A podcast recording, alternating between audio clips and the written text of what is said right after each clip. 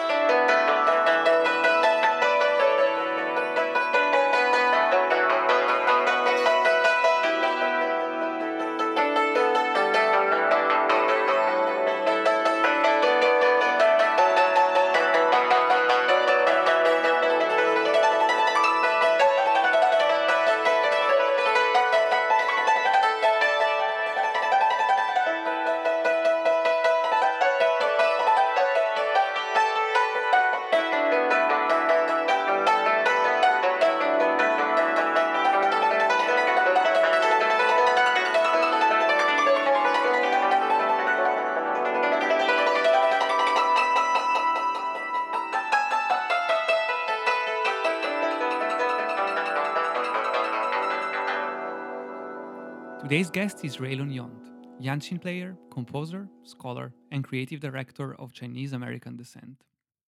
Reylon began studying the Yangqin at an early age in San Francisco and later trained at the Central Conservatoire of Beijing. His academic studies then took him to London, where he completed two master degrees at SOAS University of London and Goldsmith University of London. His dissertations explored Yangqin performance and soundscape composition as interfaces for producing transcultural identity. In 2016, he made his debut with the Silk Road Ensemble alongside musicians of the caliber of Yo-Yo Ma and Rhiannon Giddens, performing on the Grammy-winning record Sing Me Home, which made him the first Yangqin player recognized at the Grammys. Just as the ensembles, Reylon's approach to music is cross-cultural, as he guides listeners into a space beyond familiar boundaries of genre and geography. In London, he founded Tangram, a music collective growing a transnational community by creatively celebrating Chinese cultures. Concurrently, Reylon is exploring fluidity as a healing response to fragmentation, a research that he has recently extended to questions of gender through his alt pop persona, Manta Woman. Reylon, thank you and welcome to the podcast. It's a pleasure to have you here. Thank you for having me, y'all. It's my pleasure. How are you? Uh, we are talking now, and uh, that's after quite a lot of things that happened to you musically. Uh, I know that there was a residency, a few concerts with the Silk Road Ensemble. We are, of course, incredibly jealous. Mm-hmm. But uh, yeah, absolutely. how was that? it was good. Um, you know, I think this year has been very unpredictable in terms of my music path and you know, there's dry spells and then there's, I guess, wet spells where it was like my first artist residency um, and then my second artist residency wow. back to back. Um, and perform like a performance at the end of each one and then seeing family. So it's been a fast pace and I'm trying to now slow down, slow back down a little bit. Um, and I've been writing. I've been writing a song, which has felt really good. To I finished the chords to that song yesterday, so um, you know that perpetual.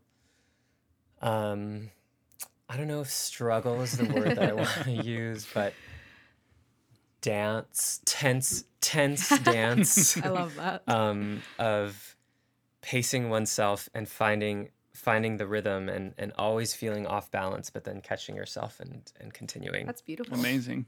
That's a very beautiful metaphor, actually. Sure. It's like catching catching that step that you feel like you've missed, and you feel like falling for a second, and when you land, you're like, oh, yeah. It feels like have you ever seen um, Drunken Fist, this type of martial arts, this Oh, Chinese I have. Chi- type Yeah. of Chinese Yeah. martial arts. So it's like very erratic and very like the idea is that the person, the practitioner is, um, they look like they're drunk, but so they're very erratic, but then they actually hit in unexpected ways, and so it's a more effective way to fight. That's kind of how I feel. I'm like, "Woo!" like Amazing. yeah. Don't know what I'm doing, but then also maybe know a little bit. That's of the I'm way doing. though, especially especially Yeah. now. But I mean, you're mm-hmm. definitely Yeah. definitely doing something right. definitely doing something right. Thanks. Exactly. Right. Why don't we get to it? We get to the actual questions. So, um, as we said in uh, our introduction, uh, Reylon, you play the yangqin, which is a beautiful instrument. Um, I should have probably mentioned when we were talking before the podcast that yes, my main instrument is a bass, but I actually play santur.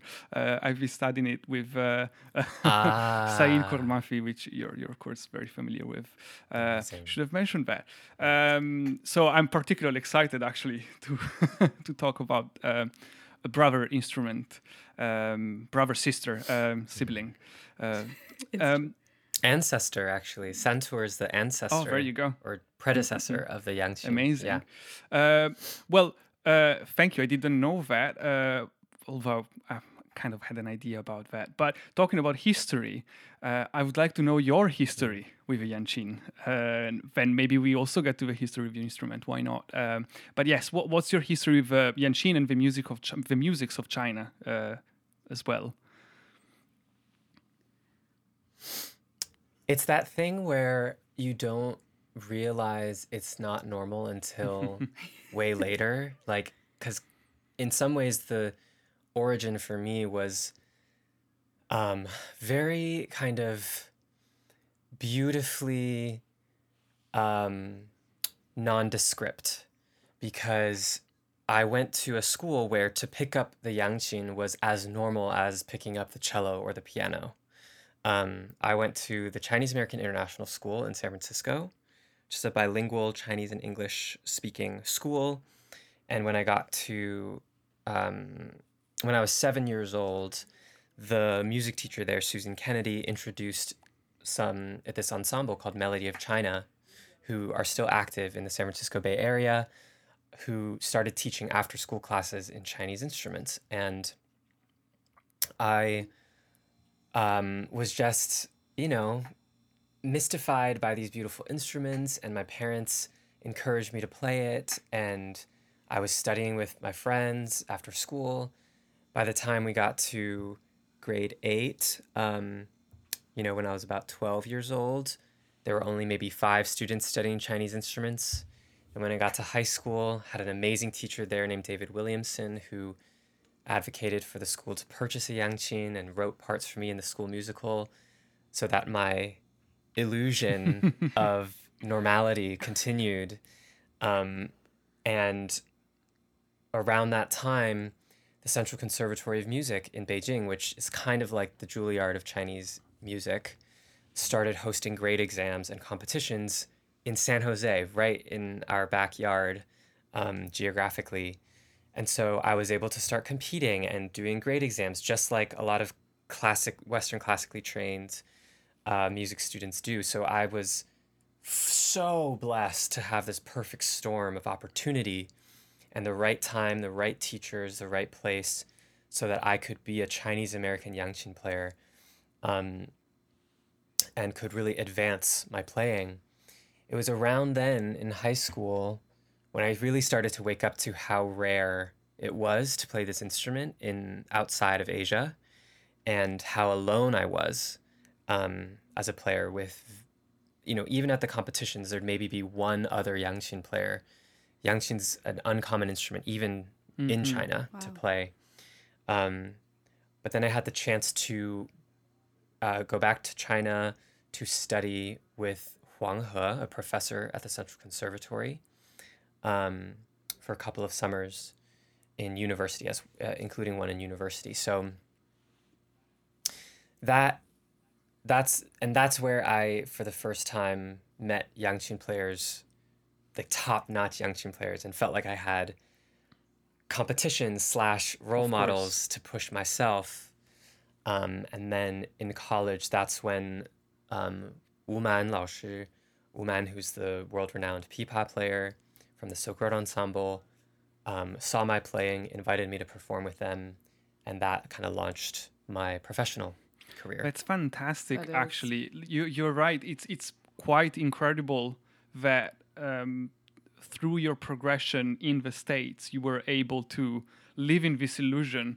Uh, well, it wasn't an illusion; Mm-hmm. it was a reality, right? Uh, but uh, Mm.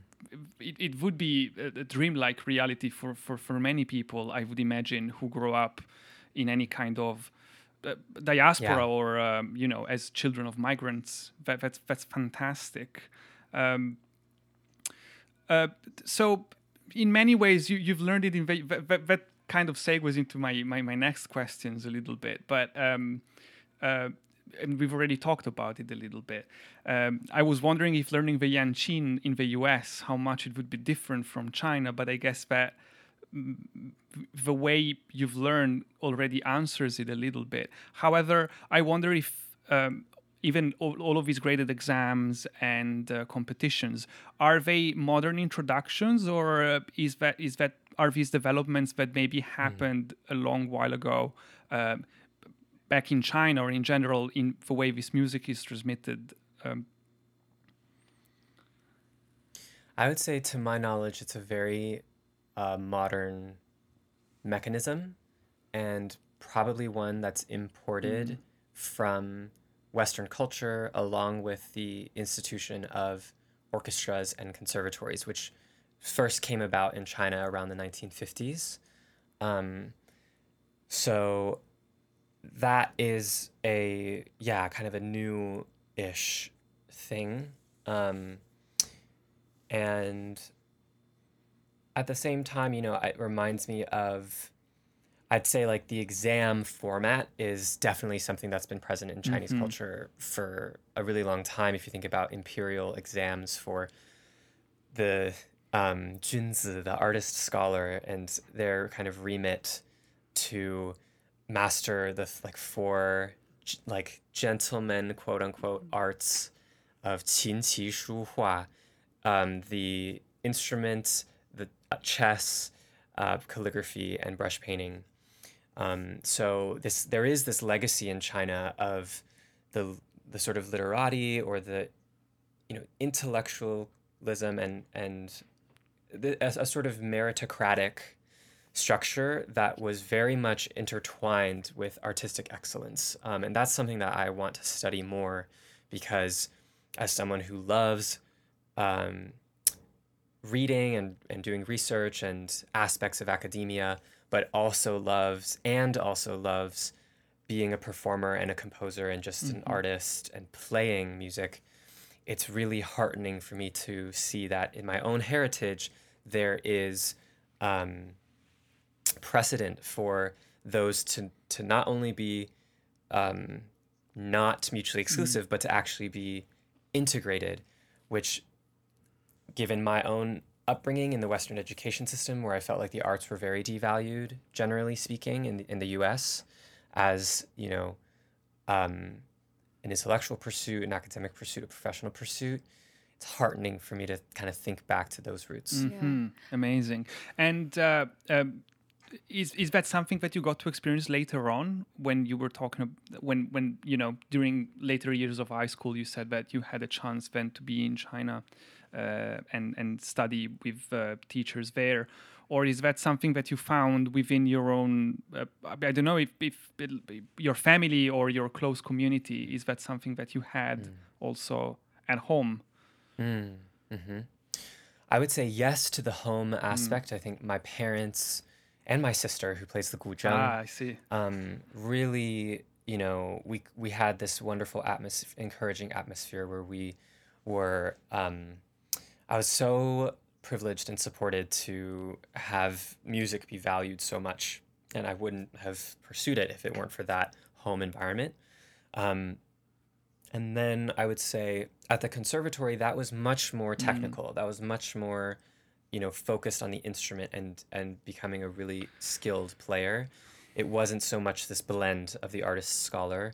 I'd say where I really um, encountered that was at SOAS. Mm-hmm. So my first year being in London in 2017, doing a master's in music and development um, with the incredible professors there. Um, too many to name, but I'd say two who really um, were there f- for me were um, Professor Rachel Harris and Professor Angela Impey. Um, and they gave me the encouragement and freedom to really treat my music making with the same legitimacy and interest as any academic field. And they validated music making and songwriting as a methodology that uncovers truth and explores questions and explores nuance. That was so validating because I felt like I had I'd always had to sort of separate these parts of my mind. But then when I was, you know, it was approved for me to do a creative dissertation where I wrote two songs exploring Yangqin as an interface for articulating a transcultural Chinese American identity and then wrote commentary alongside of it. I felt like, wow, you know, I felt so intellectually creatively stimulated. Um, I felt like I was being an artist mm. scholar, and that was a very exciting experience. And I'm so grateful to those professors and to SOAS for giving me that chance. That's amazing because, like, I, I, I also have struggled with the idea of having of having the two lives almost, and and because I I also love um I love research. I love, you know, the scholarly like aspects of artistry, like you were saying. But how then do you how do you then reconcile that? Yeah, with being a performer and like just the way that you articulated that was just I have never thought of it like that. But yeah, that's it was so beautiful. That is so beautiful. Yeah. and um Thank and you. like it's like really like that cuz you're living you are um you're living your most um uh, your your truth, I guess. You're living your um,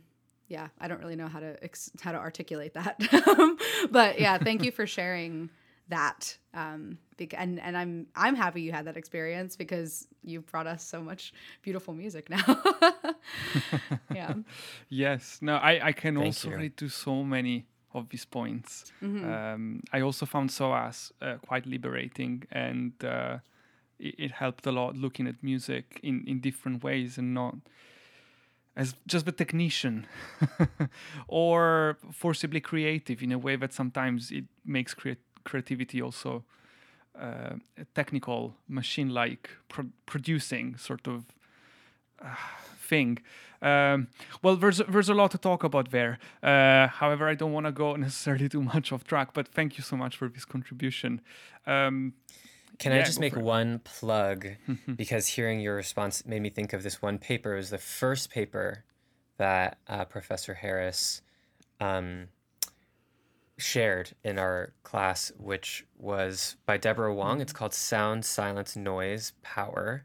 And in it, she talks about the precarity of language and the way I think she's sort of one point she makes is that ethnomusicologists should abandon music in a way and start talking about these other words, sound, silence, and power, because they otherwise they are not taken seriously in academic settings, which are structured uh, based on these categories and based on these hierarchies of ways of knowing, of ways of um, researching, and she's sort of saying, you know, one way we could do is just kind of throw it all out and use different language, but you know, it's a it's a it's a battle that I think a lot of ethnomusicologists, musicologists are part of, um, in particular. Yes, absolutely, absolutely. Um, yeah, of course, also the, the musicking, the thinking of music even as actions and yeah. uh, and yes. in, in a more complex way than just the object, the, the, the, the, which is a bit fetishizing and uh, or the ornament. yeah, Yeah, exactly, exactly. Well, wonderful. But I am very eager now to get back to the strictly material and actually talk about the Yangqin and the instrument. I know what it's. Mm, yes, yes, yes. Let's talk about the Um, Yangqin.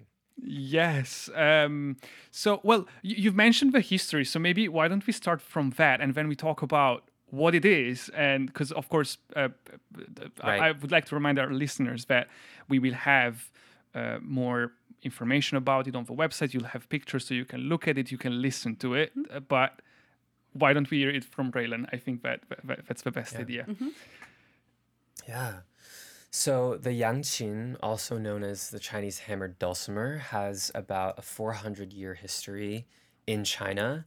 Um, it's a percussive string instrument. It's a trapezoidal wooden sound box with 144 steel strings stretched across it, which I strike with rubber tipped bamboo mallets.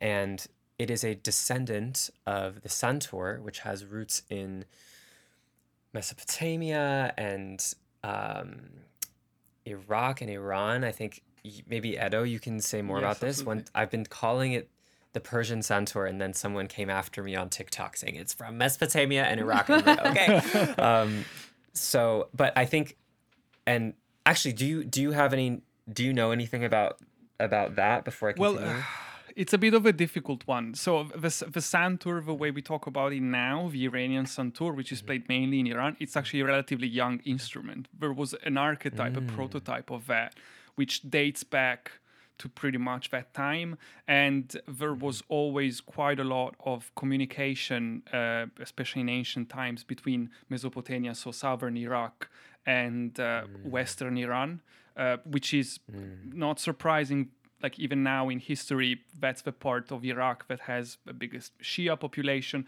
There are very big similarities between western um, regions of Iran, uh, border with Iraq. Uh, so I would say that that's kind of a nucleus, uh, and then it developed from there. Uh, at the same time, this is one of the type of things that people tend to say, and I actually think that even more interesting than actually somebody pointing out that it's from Iraq. It's the fact that they feel like there's this need of proving. I don't think there's actually a proper history. I don't think it, it, it's a bit sh- shred in a in a bit of mist.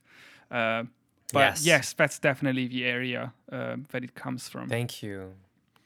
I completely agree with what you said about the need people feel to defend the national Absolutely. identity of these instruments when clearly they evolved in a very fluid regional way. Um, and in some ways, the instruments themselves are a testament to the porousness of these national Absolutely. boundaries. um, so the Santur, you know, as from my understanding, radiated out along trade routes, um, Silk Road, land based and maritime trade routes, and um, kind of be- became all of these different instruments in different cultures. So the Hungarian cimbalom, the German hackbrett, the Celtic hammered dulcimer, um, the Indian santur, um, and the yanggeum in Korea. So i this instrument exists across all these cultures, and it's uh, in in in China. So it's the, the history is also fuzzy there, and there's a lot more research that I I hope to do. Um, but from the little that I've done, my understanding is that it entered China around the late Ming Dynasty, around 400 years ago, and was disseminated throughout rural parts of China and really perceived as an exotic instrument. So the name Yangqin originally meant foreign Oh, wow. instrument. Um, so within China, it's it's always it's it has this history of being a kind of an outsider. Um, so and then in the 1950s, when the communist government rose to power and was trying to build a national identity, a unified national identity, part of that project involved establishing the first conservatories, creating an orchestra that's sort of posture in counterpoint to the West, um, and they brought Chinese instruments into. They brought the yangqin into the Chinese ensemble formally, and they changed the name of yangqin for, to a different character yang, one that means kind of to raise and to propagate. Um, so it sounds the same, but it has a different character and therefore a different kind of connotation. And it's they sort of uh, you know deleted or erased the foreignness of the instrument. And I like to say that the tra- uh, the yangqin's yangqin becoming a traditional quote unquote Chinese instrument. The traditionalization of the yangqin was a byproduct of China's modernization. Okay, Yeah, it's similar to what happened in like well, in a lot of places, but I'm thinking about Mexico and how they took um, they took son jarocho and they made it the and mariachi and they made it the national. Suddenly, it was the national music, and everyone was like, "Great." Um, I guess, and like it was just great because it it, it gave it um, it gave it recognition. But then it, in Mexico, for example, like it kind of it kind of yeah had a new connotation. Like it kind of i guess but you're i guess i don't know if my point i don't know if i'm making a good point now because like in whereas in mexico it kind of lost a bit of what it was but i guess in china it kind of gained um gained something. Does that make sense? Like what i like yeah, Yeah. But I guess it's a it's a crapshoot when you when the government gets involved and you're just you know you don't because it could it could go either way. And like so I don't know. That's just an observation It's a very I think it's a great point. You know, it's it's about the um effect that nationalism has on music and instruments and how how the, they can have very different effects um but that it it definitely can change our perception of the music it can change our relationship to the music it can change the specificity of it um and in the case of the Yangqin, I think today it's still kind of an outsider in the Chinese music um, world. And, you know, it's much more common to pick up the guzheng or the erhu or maybe the pipa. And there's different reasons for that. But one thing that in some ways that that that is part of why I connect with it. Um, It's its transcultural history, its its status as an outsider, it's the almost blank slate that it has because there's so little repertoire written for it specifically. Um, and musically, it's incredibly versatile, um, harmonically rich, you know, rhythmic and percussive. Um, has 61 notes. It's chromatic, so it it can do a lot of things.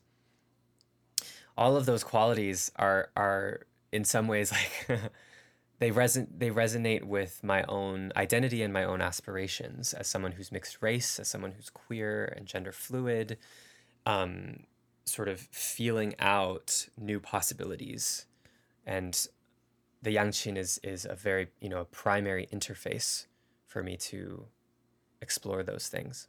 that's beautiful That's fantastic. That that sort of liminality, mm-hmm. yeah. Mm-hmm.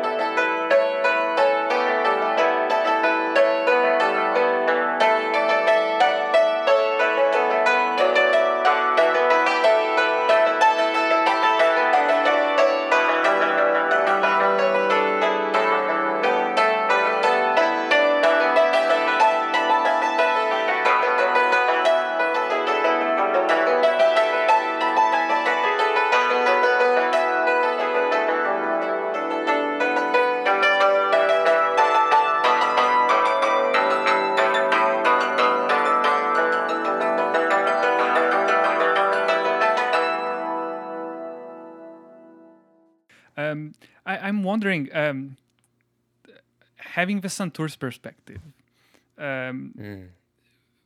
there's a big physical aspect to it. Not just because you're moving the whole up, uh, well, kinda, but your your whole upper body is involved a little bit, but also. Uh, also, I, I didn't know so many strings. I already, like, I feel like the 72 of the Santur are already so many, and you got twice as much as that. But um, of course, they're distributed over bridges, so there's a physical component to the progression, and uh, I find it that, of course, I'm I'm I'm still a beginner, but maybe early intermediate uh, player. And that's where the struggle comes in. There are certain daskas that are taught later because the Mm-hmm. repertoire to be applied on the santur, it's, it's actually quite hard exactly because of the physical uh, build of the organology of the instrument. And uh, added that to uh, to that, you add the fact that it's a foreign instrument, um, and you were mentioning that there's very little repertoire um, written specifically for it. So. Um, when you play the rest of the repertoire, because I'm guessing that's probably then what happens, um, is there a lot of rewriting, rethinking? Does it become a platform for reshaping the music? Yes. I feel like there's lots of wonderful topics within that, what you just said. And I'll begin with the repertoire. So I'll just um, modify and add to what I said before.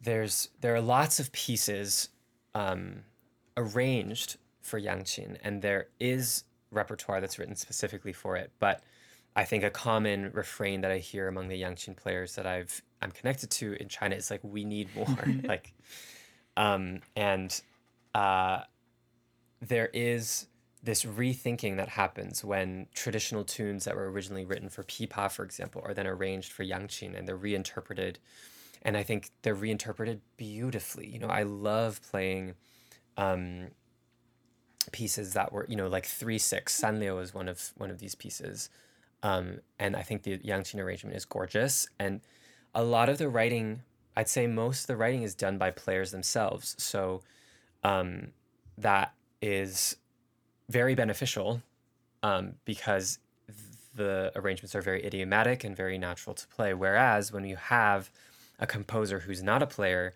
writing for the instrument, there are so many nuances that they don't understand about the conve- convenient paths on the instrument and, and things like that that now as someone who you know through my artist collective tangram as someone who is commissioning new work i'm learning like oh just all of the barriers that need to be crossed in order for people to for it to be accessible for people to compose for. So um there's yeah many dimensions to that process.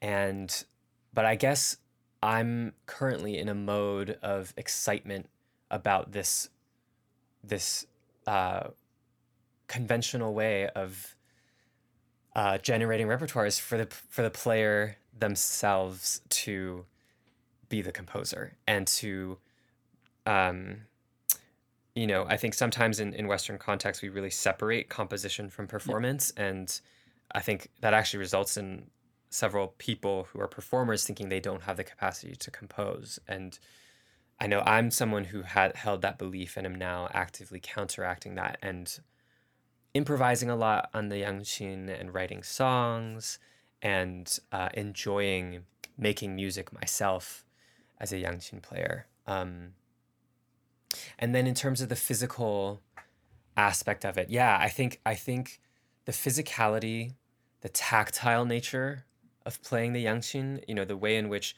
all the notes are laid out in front of you and you can literally put your hands on it. You know, now I'm I'm actually plucking it a lot and doing various kinds of new techniques on the Yangqin. There's something very tactile there. Has informed how I write music and how I learn music. Um, so, for example, I see shapes and pathways on the instrument, and those are connected to my muscle memory and I much prefer having that visual relationship to the music than looking away from the instrument and looking at sh- sh- sheet music um, and thinking of each note as a C or a D and, and you know labeling it as such. I much prefer playing by ear, memorizing, and then solidifying that connection between the visual kind of shape and map of where the notes are and the muscle memory. Um, and that's something I've I've been trying to deepen my understanding of as I question the dominant conventions around learning music in the US and the UK, where we're taught like sight reading is uh, the only I, way I have sometimes. two questions. One's a little silly, I guess, but like, and then the next one is I don't know, not silly. Um, but uh, first question: Is it quite heavy the instrument? Yes. Okay. like, because I'm thinking, like, that's a lot of strings. Must be like a big plank of, it's wood, right? I think yeah, I think it's made of mahogany is is one of the kinds of wood. I'm not sure what the other is, but I think it's I think the last time I weighed it, it was 80 pounds. I think. How much is that in kilos for your European friends? You're gonna have to add that in. Yeah. Wait. We'll put it on the website. Yeah. Well, At the same time, like I carry it with one hand when I need to, and it is heavy, and I'm like, can I carry 80 pounds with my so yes, the answer is yes, it is heavy. wow. Yeah. Oh my goodness. And then my second question, I was gonna look at 80 pounds. Um, my second question is so you say that like you said that there was there's really no music that's specifically written for the Yangqin. The Well, okay, I, I want to really Um, roll that back, like dial it back, because okay. I'm, I'm exaggerating. There is a very like deep hunger by Yangqin players for more repertoire. Right. But there is there is a there are like plenty of pieces written specifically for it um, by the by Yangqin players themselves, and now there are some um, new compositions coming out. But I, the ones I'm most aware of are literally the ones that I'm commissioning or writing myself. Wow. Um, well, I mean, you're definitely at the forefront then. Yeah. Um, so then if it's not, so if, okay, so like, let's say like the arranged pieces. Yes. What, what are you arranging? Like wh- what Yeah. songs are they? So, for example, um, there would be Han Tian Lei or San Liu, um, Thunder After the Drought, and 3 6 are pretty solid examples where it's a very popular folk tune.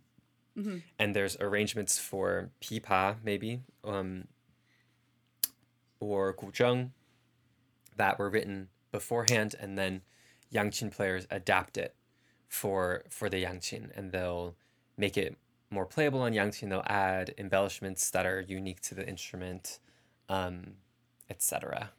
And then there are original, you know, the totally original pieces.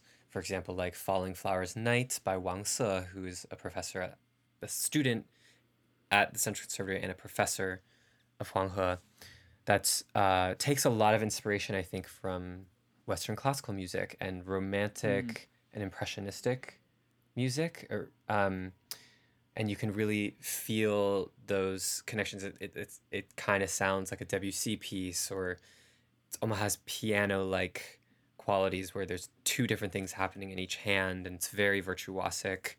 Um, so those I'd say are two examples, two nodes of the kind of repertoire. Okay. Got it. Perfect. Well, that's a really good segue onto our next question because we've talked about your history, we talked about the learning, and we talked about the instrument. Mm. Why don't we talk about Chinese musics? I, I always feel awkward using the singular now because, Mm. Yeah. uh, especially with a country that's as big as China, Yeah. and uh, which historically was even bigger. Mm-hmm. Uh, so, uh, aware of uh, many re- regional uh, differences and the classical music, the folk musics, the court musics, whatever, and the entertainment, I, whatever is there. Maybe maybe I'll ask you uh, if there's an aspect of some of them that you feel like it's maybe shared or something that you like particularly of one of them. I wouldn't want to imprison you in a question that's otherwise That's a lot. No, problematic. Yeah. Um, well, I um, recently taught a mini course for um,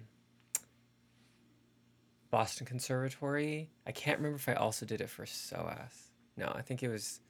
Anyway, called "The Story of Nature in Chinese Music," and I think this Oh, is wow. this is something that I really love about um, a lot of the Chinese music I've been exposed to, which is the way it reveres nature and explores the relationship between humans and nature. Um, so, one example is if you look at the titles of the pieces of Chinese music, I'd say maybe a majority of them are nature imagery. So, Tall Mountains, Flowing Water is like one of the most classic pieces. Um, Flowing Water is another one. Thunder After the Drought. Um, Beautiful Flowers in the Full Moon. Um, um, 平湖秋月, peaceful lake under the autumn moon. And so there's an explicit kind of foregrounding of nature. And um, what I've gleaned from my time uh, studying Chinese music is there are three main kind of depths that this storytelling operates at. So the, at the top, it's um, a it's about illustration. So illustrating nature with sound, the music have, being programmatic. So um, you know, you'd hear this in Spring Arrives on the Qing River, which um, is on my traditional EP Sun, where it begins with like, I wish I could play it for you right now, but um, maybe you can add it in. It goes Yeah, like, sure.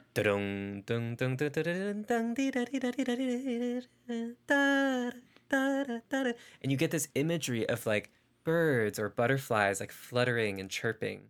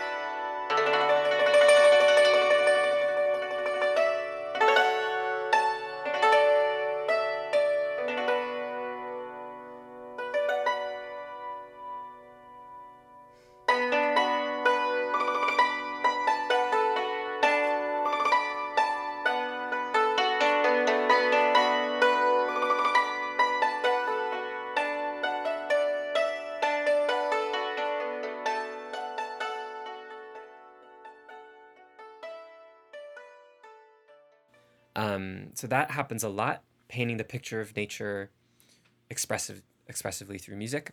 The second layer I would say is about emotion. So what does our natural surrounding reflect back to us about what's going on inside? And maybe tall mountains and flowing water is a good example of that, um, where that's a piece that's played on the guqin, the most ancient of Chinese instruments, um, and the instruments that artist scholars were meant to master because and it's it's a music that you actually play for yourself um, as a part of self-refinement. Um, so rather than performing for an audience it's a way to attune yourself to your surroundings. And sometimes you would play while speaking um, words of wisdom over top of it. And that piece i think is more of a reflection of um, you know life and the change that occurs in life and the landscape of life and and how we uh, process our emotions in a way. And then the third tier is um, cosmological. So um, dating all the way dating back many many dynasties um, i think in the han dynasty there was you know an imperial court um, there was there was a kind of there there's this text that talked about the role of music in um, the court and uh, talked about how nature has a specific balance and there are these different elements and music is a reflection of the sound of the cosmos. So by playing music you're you're able to um, align um, the different elements and and environment. Um, so that's that's something that I think is important to a lot of Chinese music, and whether it's like a folk tune that's being played in Yunnan, to um, you know these pieces that are being played in the court in Beijing. Get, you know, understanding it's impossible to generalize such a vast diversity of of course. musics, like you said um, I would say that's one common thread that I'm definitely eyeing is this this beautiful reverence for nature. That's amazing. That is I like the fact that in a way you can even see these three elements as circles that surround each other in a Mhm. way. You go from the self to the na- to nature and then its extension as the cosmos. I don't know. Maybe maybe maybe it I don't know. Maybe I'm, I'm remembering some philosophers talking about similar stuff, Mm. and uh, I'm imposing that vision. But I, it's very, very beautiful. And as a matter of fact, uh, and I don't know if that's a good thing or a bad thing necessarily, but um, these are all images that once you mentioned them, I was like, oh, okay. I, I think I, I, I've, I've seen that association. Maybe it's some concerts or song titles for sure, um, doing reviews or whatever. Um, so I, I, f- I feel like there, there's, if me, a com- person who knows pretty much nothing uh, about Chinese musics, can relate to it, probably there's a, it, it is a very strong component Mhm. into it. Yeah. And I like the fact that also, th- th- I think that in the West we tend not to think about these sort of things. Like the the the the the, the I, I- I picture myself answering this question with aesthetics, talking about scales, talking about rhythms. You know, it's in four four Yeah. and blah, blah, blah, blah, blah. Yeah. Um, I love how beautiful that answer was and how it connects also possibly uh, to the four um, crafts of the intellectual musician that you were talking about, right? The paintbrushing and uh, calligraphy and, and the chess. I Mhm. wonder if that's also part of, of the influence of that Yeah. uh, aesthetic dimension. Yeah. Um, uh, it's my yeah attempt to identify something that can be shared between folk musicians who are doing like Mm. you know folk operas in uh, villages as well as the people these these artists scholars because there's such a class difference of historical you know so Of it's just like. But acknowledging that difference i think that's such a rich kind of um, aspect of the musics. And then the other thought was about western music. Yeah i think it's it's interesting how in the west what we remember a lot is the individual composer. You know we remember the music based on their name of the man who composed the music so we're like oh beethoven tchaikovsky um, et cetera et cetera. Yes. whereas in chinese music i i'm pretty sure unless i'm you know it's just my thing but we don't remember the composers as much. We don't we don't kind of put the composer on the, on a pedestal in the same way we do in the west. What you do remember is the name of the piece. Um, and so imagine like all of that brain space in your memory that's taken up by remembering the names of the composers and remembering those individuals and that being your map for for a music culture being replaced with nature imagery Wow. That's amazing. Okay. amazing. There you go. that hit the spot.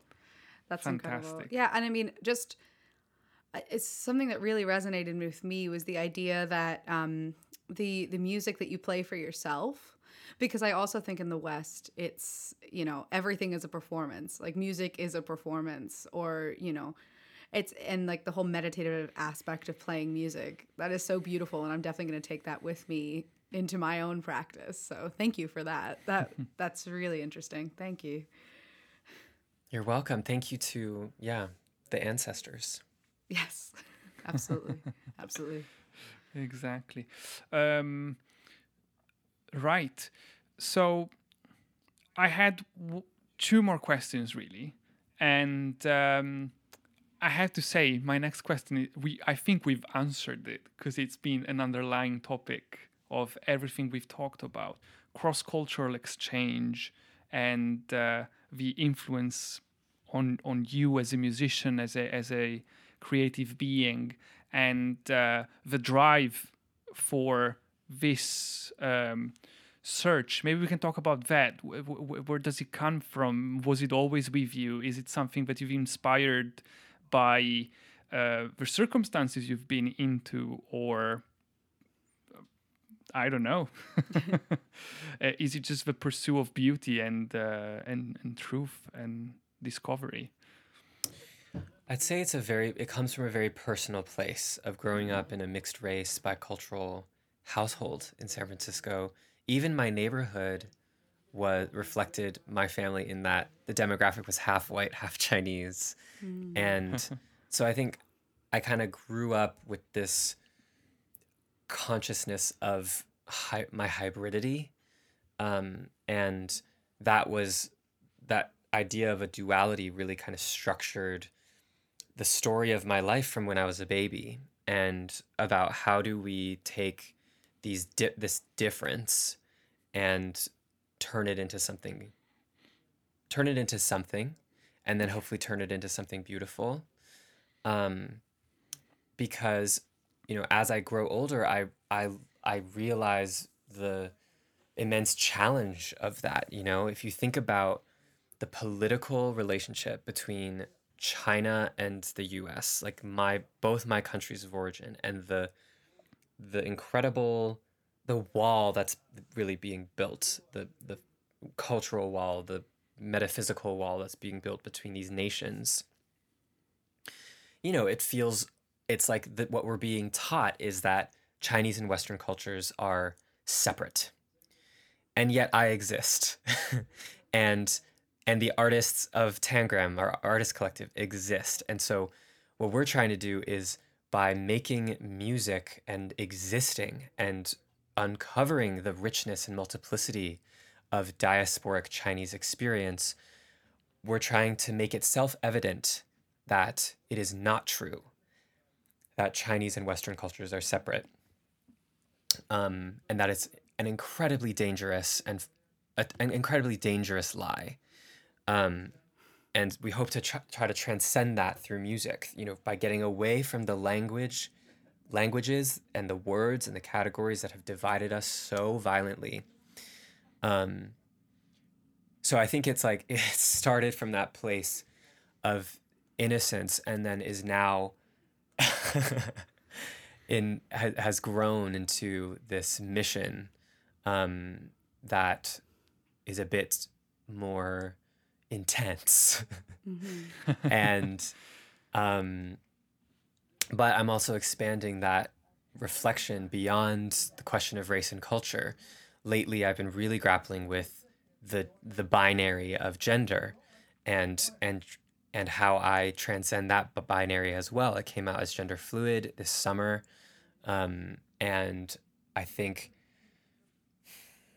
i've also been drawing on um, I've been I've been kind of like trying to find flow amidst fragmentation. I think that's kind of the idea behind my practice right now to respond fluidity as a healing response to fragmentation. So looking at all of these categories, the ways we identify ourselves and how we're reaching a point where it's just all breaking um, and that in order for ourselves not to break, I think we must transform um, and embrace our multiplicity.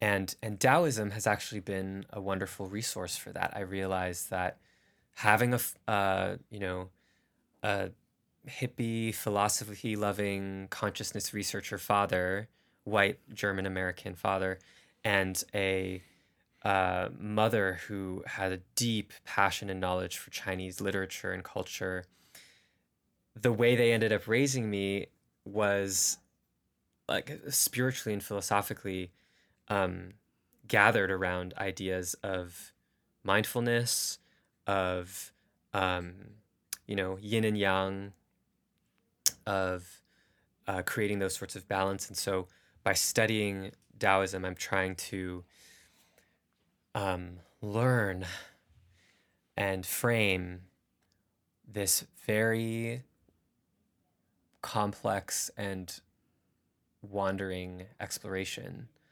Um, and so the idea of yin and yang, of like accepting that everything has has two parts to it, that you know one thing would not exist without the contrast of its opposite, and finding just that flow of energy between the two rather than trying to collapse them together or crush mm-hmm. them together um, I think is a wonderful orientation towards difference that I think a lot of people in the West could benefit from. You know, hearing hearing these these Taoist notions. Um, Absolutely. Yeah, I mean that.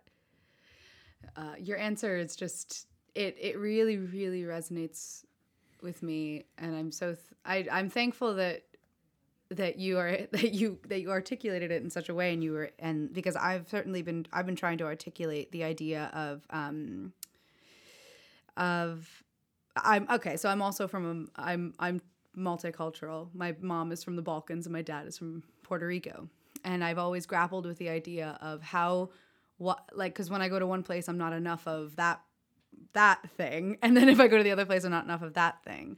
So the idea so your the way that you have um i guess handled that is so is so beautiful and it's inspiring to me. And i hope to other other people of multicultural descent. Um and yeah so thank you for sharing that. Thank you. And thank you for doing what you're doing because that it's so important for people like us for everyone but especially for people like us Thank you. I really appreciate that it resonates and you know, I think we all I I think we're at a moment in time where so many of us feel like we have a foot in two worlds in some way and I think um we need to talk to each other about it more. Mm-hmm. yeah absolutely Beautiful. Thank you. Reylon, this was an amazing, an amazing episode. Um, and I'm about to close it with a, a bit of um, of a question for you.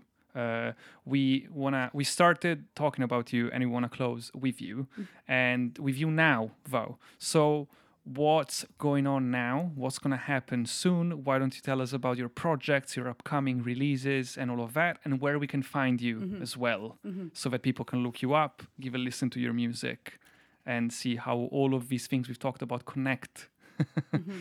sonically. Thank you.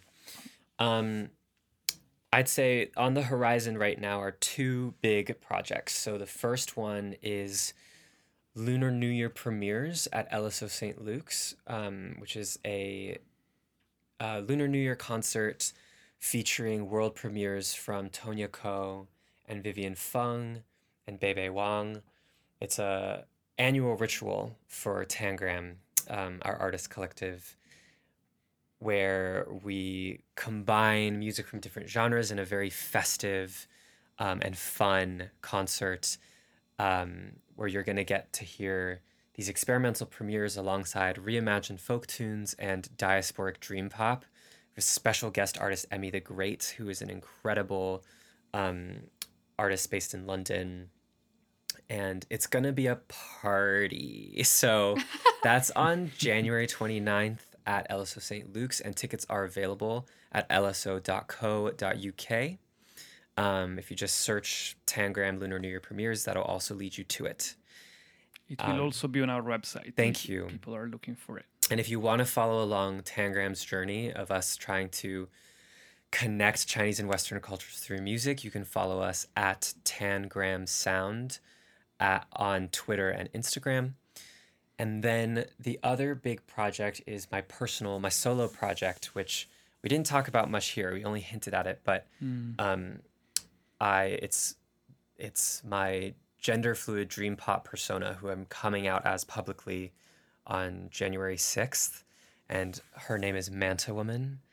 And you can um, learn more about her and sort of see a bit of that journey by following me on Instagram at R E Y L X N, or you can go to my website, reylon.co, R E Y L O N dot C O, um, to join my mailing list or see the other stuff. You know, I'm kind of all over the place, but hopefully No, one of those it's touch points appeals. Yeah. amazing Wonderful, amazing, amazing. Thank you so much for this inspiring episode. We are really grateful for your time and best of luck with both projects Thank and you. Uh, particularly uh, for this concert. Thank you. And uh, right, we'll just uh, listen to some music now. Yes. Thank you, Reylon. And that's it for us. Great. Thank you. Hey. Honestly. Thanks for having me.